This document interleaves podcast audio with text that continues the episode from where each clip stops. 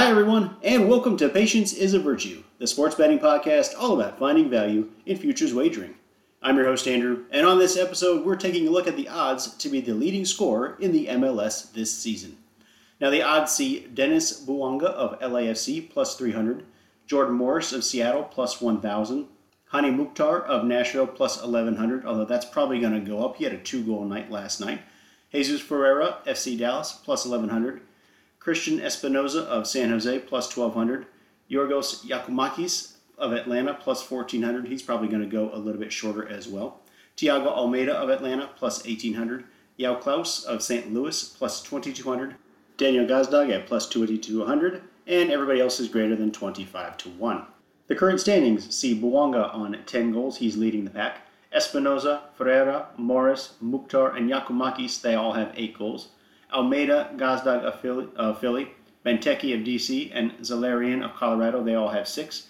Klauss Acosta of Cincinnati, Carranza of Philadelphia, Ebobisse, excuse me, of San Jose, and Bassi of Houston, and Uhre of Philadelphia. They're all on five, and everybody else is at four goals or less.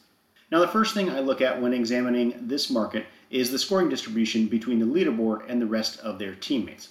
Now, if I'm looking to, t- to place a bet in an individual statistic market, such as this one, I want a player who's going to be uh, the dominant force on their team in regards to that stat. So in this case, I want a player who is going to be the clear number one scoring option for their team. In betting this market, you want the player that the teammates are going to be looking for on a break, or the person that's going to be taking any of the penalty shots that might occur for their team. So, for example, last year's leading scorer was Hany Mukhtar of Nashville. Now, he finished with 23 goals, and the next highest on the team was two players, and they only had five goals each. So he was clearly the number one scoring option for Nashville last year, as he is again this year. So therefore, I'm going to eliminate Almeida and Giakoumakis. They both play for Atlanta, so we're going to take them out because they're sharing the goals. I also want to eliminate Espinoza and Ebobisse of San Jose for the same reason. I just don't like taking a player who has to share the scoring opportunities eh, with another player on their squad. Balance is good for a team, but not when you're looking at individual awards. So I'm going to eliminate those players. So let's take a look at the case for Denis Bouanga of LAFC. Now, traditionally, with the exception of a few outlier years, the leading scorer in the MLS finishes in the low mid 20s, usually 20 to 25 goals. And Bouanga, he's already got 10 goals in only 11 games so far this year. So he's on pace to average about 30 for the season, which be which would probably put him in uh, line to win the title. However, you really have to wonder how long he can keep up this high rate of scoring. It's likely that at some point he's going to regress and he's going to stop putting the ball in the back of the net at such a quite high rate. So I do think his odds are currently too short at plus 300. And, uh, you know, considering that there is still the majority of the season left to play, and there are multiple players who are within striking distance of him, only two goals behind. So if Bouanga's production does slow down, I think they could be able to catch him. Now, on the positive side for Bouanga, the next highest goal scorer for LAFC is Carlos Vela at only three goals. Now, Vela led the MLS in scoring in the 2019 season with 34 goals, but he is getting a little bit older, and it does seem that they are passing the torch from Vela to Bouanga. Now, Vela has five assists on the year, so it really seems like he's acting more of a false nine and really trying to draw the attention of the defenders, which should provide more scoring opportunities for Bouanga as he seems to be their number one now. He has shown himself to be, uh, again, LAFC's number one option, and I expect he's going to be near the top of the leaderboard at the end of the season in terms of goal production. But again, right now, his price is just a little bit too short to be a valuable bet. So next, I want to take a look at Jesus Ferreira of FC Dallas. Now, the FC Dallas striker has eight of the team's 15 goals on the season, and he's clear. He is the clear number one striker on the team, an option on the team.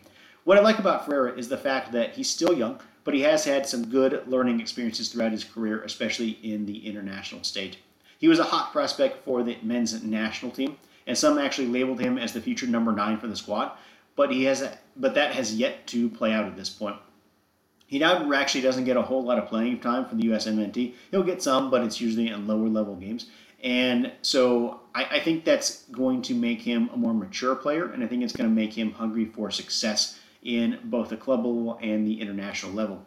So I can see him trying to earn a starting spot for the USMNT coming up for the next World Cup in, in a few years. So I think he's really going to be trying when he does get those call ups. And the best way for him to get one of those call ups is to score. That's how he's going to be put into the starting lineups in international fixtures. So I do think Ferreira is going to be take, looking to take a shot every time he gets the ball and every time they enter the opponent's third, and he's going to try to get goals. Now, the next highest scorer on on uh, FC Dallas is Velasco. He only has two goals. So again, definitely his teammates, Ferreira's defense, that is, they're definitely looking to get him the ball any chance that they can for the scoring option. But of course, that also means that defenders are going to be keying in on him to try and stop him from scoring. But so far, that hasn't worked too well. He's been able to to, to get around and still score his goals. And he does have enough talent that he should be able to shake defenders. So I do think Ferreira is an interesting option. Now, the final player I want to take a look at is the reigning champ, Hany Mukhtar of Nashville. Now, again, he is the defending champion and he's the clear number one on Nashville SC. He not only has eight goals so far this year, but he's also got six assists on Nashville's total of 19 goals, which means he's been involved in 73% of the team's scoring plays this year.